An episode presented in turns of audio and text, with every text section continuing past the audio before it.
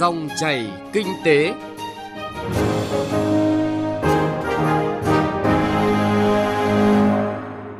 Xin chào quý vị và các bạn. Mời quý vị và các bạn cùng theo dõi chương trình Dòng chảy kinh tế thứ năm ngày 5 tháng 11 năm 2020. Trong 20 phút của chương trình, chúng tôi sẽ chuyển tới quý vị những nội dung chính sau đây. Chống buôn lậu gian lận thương mại cuối năm, đánh đúng đánh trúng đường dây ổ nhóm, đối tượng chủ mưu cầm đầu. Tăng cường ứng dụng công nghệ để nâng cao hiệu quả công tác quản lý vận hành hệ thống truyền tải điện quốc gia trong điều kiện mưa bão, biến đổi khí hậu ngày càng khắc nghiệt bất thường. Chuyện thị trường với nội dung chấm dứt tình trạng mập mờ đánh lận con đen hàng hóa Việt Nam. Trước hết là những thông tin kinh tế đáng chú ý.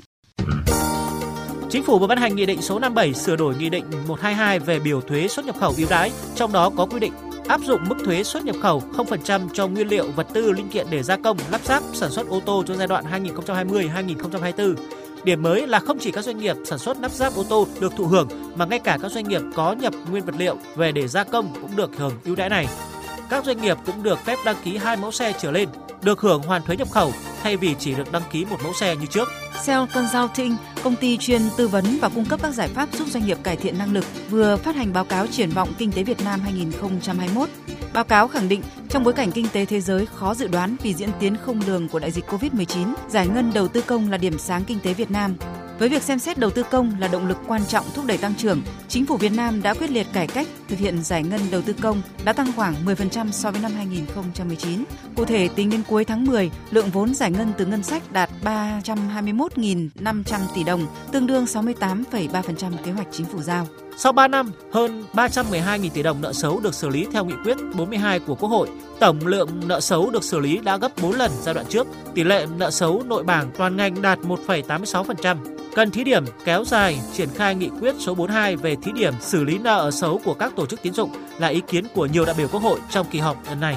Nguy cơ bùng phát đợt dịch COVID-19 mới đây tại khu vực châu Âu, Hoa Kỳ đang làm dấy lên quan ngại tái đứt gãy chuỗi cung ứng nguyên liệu sản xuất. Theo nhiều chuyên gia, đây là thời điểm vàng để các doanh nghiệp trong nước bước vào chuỗi cung ứng toàn cầu, hiện chủ yếu do doanh nghiệp có vốn đầu tư nước ngoài chiếm lĩnh. Thời điểm này có thể kéo dài đến giữa năm sau khi dịch bệnh dự kiến được khống chế.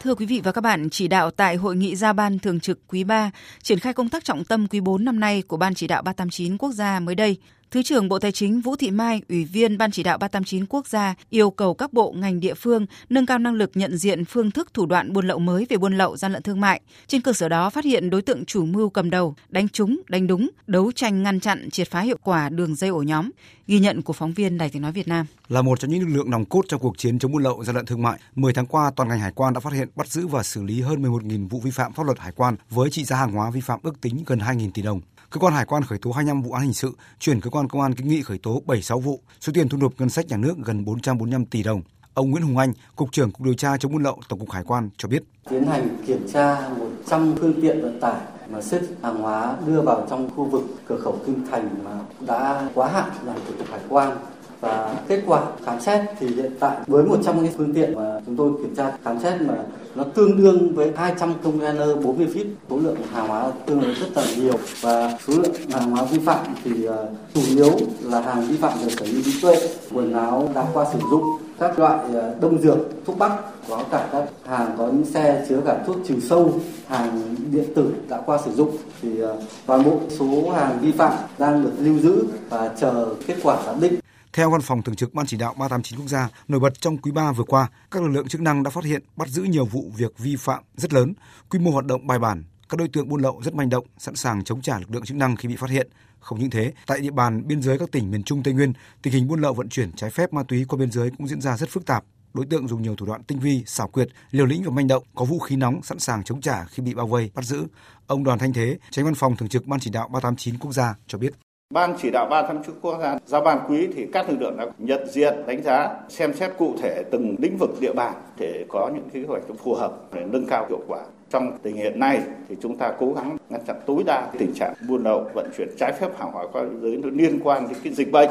Rồi chúng ta phải tuân thủ những cái quản lý kiểm soát chặt thị trường làm sao mà hạn chế cái hàng giả, hàng kém chất lượng. Mà trong tình hình lũ lụt như thế này thì lực lượng quản lý thị trường rồi các lực lượng chức năng chúng ta phải kiểm soát về cái giá cả không cho găm hàng đầu cơ Với vai trò là cơ quan thường trực Ban chỉ đạo 389 quốc gia, Bộ Tài chính đã chỉ đạo các lực lượng chức năng phối hợp với Văn phòng thường trực Ban chỉ đạo 389 quốc gia xây dựng và thực hiện nhiều chương trình cụ thể trong kế hoạch năm 2020 về công tác chống buôn lậu, gian lận thương mại và hàng giả.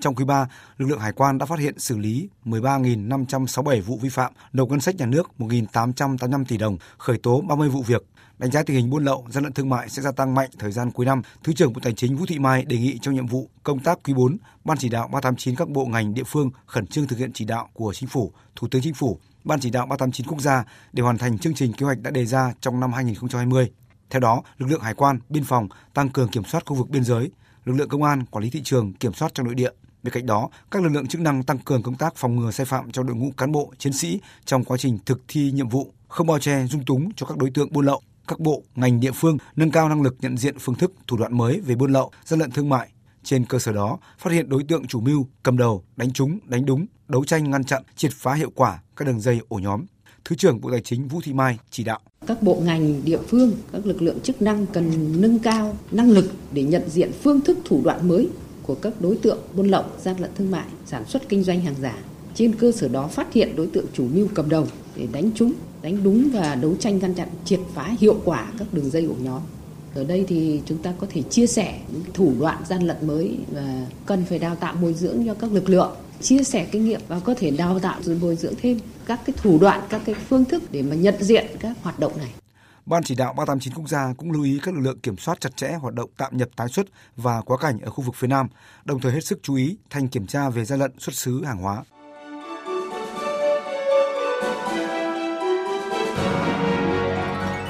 Dòng chảy kinh tế, dòng chảy cuộc sống.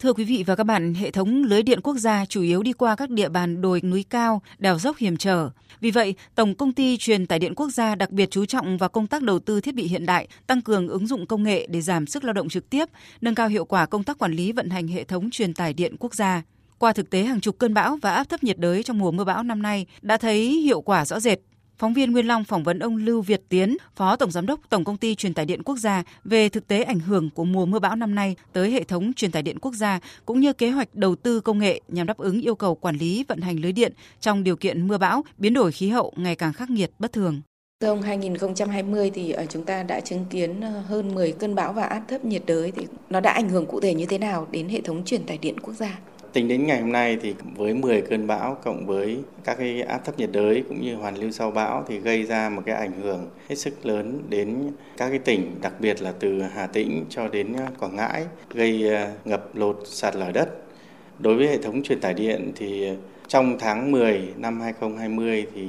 NPT đã chịu 20 cái, cái sự cố có nguyên nhân từ các cái cơn bão số 5, số 6 và đặc biệt là cơn bão số 9. Đồng thời là NPT có khoảng hơn 40 vị trí các cái cột điện 500, 220 bị à, sạt lở, bị ảnh hưởng do các cái cơn bão cũng như là các cái cơn áp thấp nhiệt đới. À, hiện nay thì NPT đã cho các cái lực lượng à, cán bộ công nhân viên vận hành đi để xử lý tạm như là khơi thông dòng chảy rồi là phủ bạt các cái chân móng à, néo tạm các cái cột điện 500 220 kV và đặt các cái dọ đá để đảm bảo an toàn tạm thời trong cái thời gian mưa lũ. À, bên cạnh đấy thì EVNMT cũng đang thuê các cái đơn vị tư vấn khảo sát để có các cái phương án xử lý ngay sau khi mùa mưa bão kết thúc để đảm bảo vận hành an toàn lâu dài cho hệ thống truyền tải điện. À, vâng thưa ông, cùng với những cái ảnh hưởng trong công tác quản lý vận hành thì à, hiện tại NPT còn đang đầu tư rất là nhiều các cái công trình truyền tải điện quốc gia đi qua rất là nhiều những cái khu vực hiểm trở cũng như là qua nhiều các cái địa bàn đặc biệt là khu vực miền Trung và Tây Nguyên đang ảnh hưởng nặng nề bởi các cái cơn bão. À, vậy thì à, ông có thể cho biết ảnh hưởng cụ thể như thế nào đến tiến độ của các cái dự án công trình truyền tải điện quốc gia đang triển khai? Hiện nay NPT đang triển khai rất nhiều các cái dự án đường dây 500, 220 kV trong cái khu vực từ Hà Tĩnh cho đến Quảng Ngãi. Trong đấy đặc biệt có thể kể đến là đường dây 500 Bạch Ba, rồi đường dây 220 kV Đông Hà Lao Bảo. Qua cái đợt mưa lũ trên diện rộng vừa rồi thì rất nhiều các cái vị trí móng cột đang triển khai xây dựng cũng như các cái đường tạm để vào tiếp cận các cái vị trí xây dựng bị ờ, sạt lở, ngập thậm chí là có những các cái đường tạm bị ờ, xóa sau các cái đợt mưa lũ. Điều này ảnh hưởng rất là lớn đến các cái tiến độ công trình. À, hiện nay thì NPT đang chỉ đạo các cái đơn vị quản lý dự án đi kiểm đếm khảo sát cụ thể các cái thiệt hại của các cái đợt mưa bão gây ra tại các cái vị trí sạt lở, ờ, vị trí xây dựng để nhằm một là có các cái giải pháp để khôi phục ngay cái công tác ờ, đầu tư xây dựng sau các cái đợt mưa lũ hai là phối hợp với các cái đơn vị bảo hiểm để thực hiện cái trách nhiệm về bảo hiểm xây dựng. Ờ, với cái tình hình mưa lũ kéo dài như hiện nay, đặc biệt là sau cơn bão số 10 rồi, dự kiến sẽ tiếp tục có cơn bão số 11 thì dự kiến là các cái đường dây 500 kV như mạch 3 của NPT đang triển khai xây dựng sẽ tiếp tục bị ảnh hưởng đến tiến độ. Và ngoài các cái vị trí mà bị ảnh hưởng lâu dài như là ngập, sạt, các cái vị trí móng cũng như là đường tạm thì việc mà công nhân trên công trường thường xuyên phải di chuyển để tránh các cái cơn bão và khôi phục cái công tác đầu tư xây dựng trở lại nó cũng làm cho cái tiến độ kéo dài. Vâng thưa ông, à, đặc biệt là đối với công trình đường dây 500 kV mạch 3 thì à, cái giải phóng mặt bằng cũng đang là một cái nút thắt ở rất là nhiều các cái địa bàn. À, vậy thì cái ảnh hưởng của mưa bão thì cũng sẽ tác động như thế nào tới cái công tác giải phóng mặt bằng ở đây? Hiện nay thì tất cả các địa phương, đặc biệt là từ Hà Tĩnh cho đến Quảng Ngãi đang tập trung hết nguồn lực cho cái việc à, khắc phục hậu quả của các cái đợt mưa bão, cứu trợ các cái đồng bào ở các cái khu vực bị sạt lở cũng như à, các đồng bào bị ngập lụt và khôi phục các cái hoạt động à, bình thường tại các cái khu đô thị. Do đó thì cái lực lượng của từ lãnh đạo tỉnh cho đến các sở ngành là tập trung hết nguồn lực cho việc khắc phục hậu quả của các cái đợt à, mưa bão. Chính vì vậy nên là các cái công tác liên quan đến hỗ trợ NPT trong việc bồi thường giải phóng mặt bằng à, nó cũng sẽ bị ảnh hưởng và phải sau khi kết thúc các cái đợt mưa bão, khi các cái địa phương quay trở lại làm việc ổn định, bình thường, thì NPT mới tiếp tục các cái công việc liên quan đến bồi thường giải phóng mặt bằng cho các cái công trình đầu tư xây dựng, trong đó có đường dây 500 mạch 3. À, vâng, à, quản lý vận hành cũng như là đầu tư xây dựng các cái công trình truyền tải điện quốc gia thì đi qua các cái địa bàn vùng núi, vùng sâu và rất là nhiều nơi mà chúng ta không thể tiếp cận được khi mà ảnh hưởng bởi mưa bão. Vậy thì NPT đã có các cái công tác đầu tư các cái công nghệ thiết bị hiện đại cụ thể như thế nào để theo dõi, giám sát cũng như là quản lý vận hành tốt hệ thống truyền tải điện quốc gia? Trong nhiều năm qua, với cái kinh nghiệm quản lý vận hành các đường dây 500, 220 kV chủ yếu là nằm trong các khu vực ờ, rừng núi cao, đặc biệt khó tiếp cận khi mà gặp các cái đợt mưa lũ, nhất là đợt mưa lũ lớn như vừa rồi. Thì NPT đã triển khai nhiều các cái giải pháp để ứng phó. Thứ nhất là NPT triển khai lắp đặt các cái camera cố định trên các cái đỉnh cột ở những cái vị trí sung yếu để theo dõi các cái tình hình mưa bão, thậm chí là quan trắc các cái vị trí của cột điện so với các địa hình địa chất xung quanh xem có bị ảnh hưởng, có bị sạt lở hoặc là có bị nghiêng hay không. Thứ hai là MT cho anh em công nhân vận hành sử dụng các thiết bị bay không người lái đến các cái vị trí an toàn có thể tiếp cận được. Từ đấy thì dùng thiết bị bay để quan sát các cái vị trí mà không thể tiếp cận được Ờ, qua các cái việc thu thập hình ảnh từ camera cố định cũng như từ các cái thiết bị bay không người lái thì MPT sẽ có các cái chỉ đạo điều hành để nhằm khắc phục tạm thời những hậu quả của mưa lũ như việc xử lý tạm các cái vị trí móng cột bị sạt lở, néo tạm cột cũng như là phủ bạt chân móng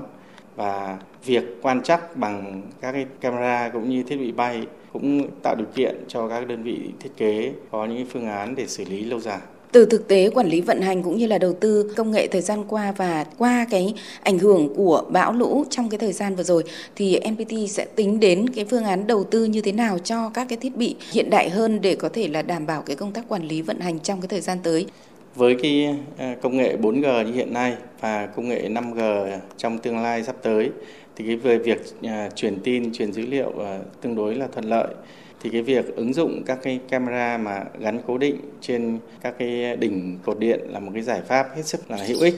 thì ờ, NPT sẽ tiếp tục trang bị thêm nhiều camera ở các cái vị trí sung yếu để vừa quan trắc các cái sự biến đổi của địa chất đồng thời là vừa giám sát cái hành lang tuyến trước cái sự thay đổi của các cái thảm thực vật hoặc là những cái sự tác động của các cái người, máy móc hay các công trình xây dựng lân cận. Ngoài ra thì việc mà ứng dụng các cái thiết bị bay không người lái là một cái xu hướng tất yếu để đảm bảo quản lý vận hành đường dây đồng thời là tăng năng suất lao động và giảm sức lực cho người lao động cũng như là giữ an toàn cho người lao động không phải tiếp cận các cái khu vực nguy hiểm như trước kia. Vâng, xin trân trọng cảm ơn ông về cuộc trao đổi.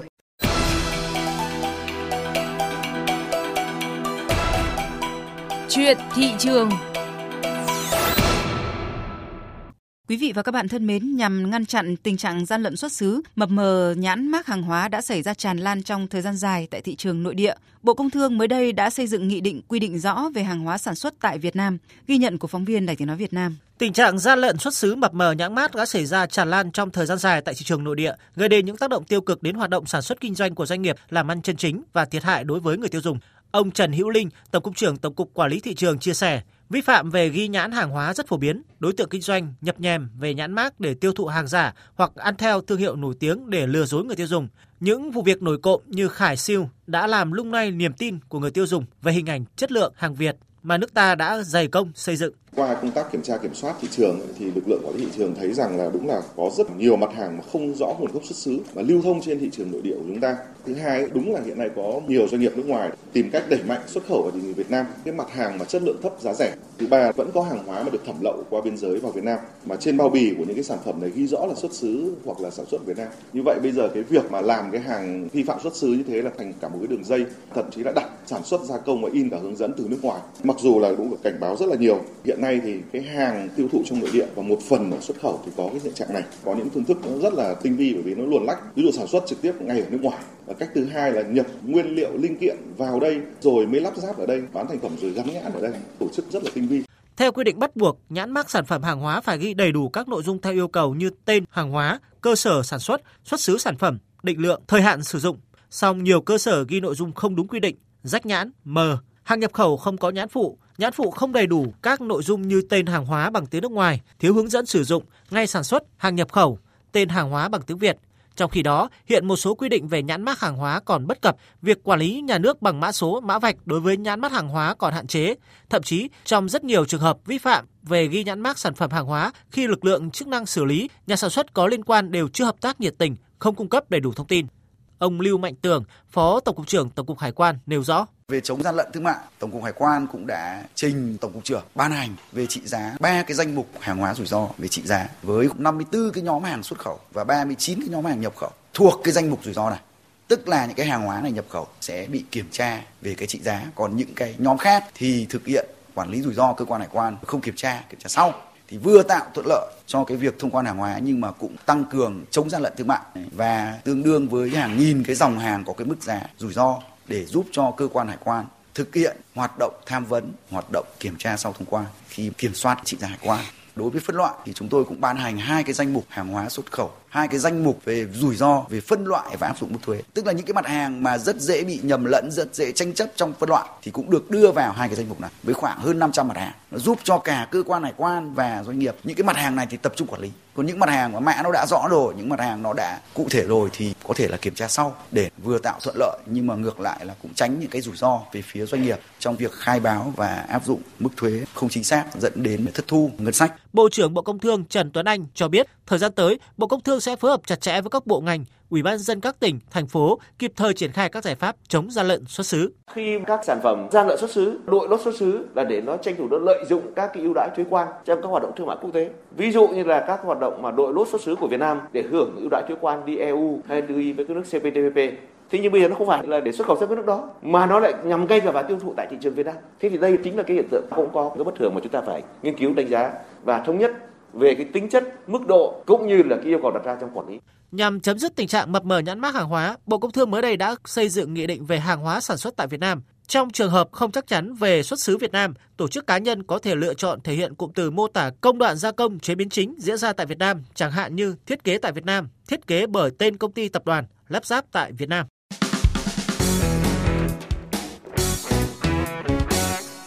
Thưa quý vị, chuyện thị trường với nội dung chấm dứt tình trạng mập mờ đánh lận con đen hàng hóa Việt Nam đã kết thúc chương trình dòng chảy kinh tế hôm nay. Chương trình do biên tập viên Phạm Hạnh cùng nhóm phóng viên kinh tế thực hiện. Cảm ơn quý vị thính giả đã quan tâm theo dõi.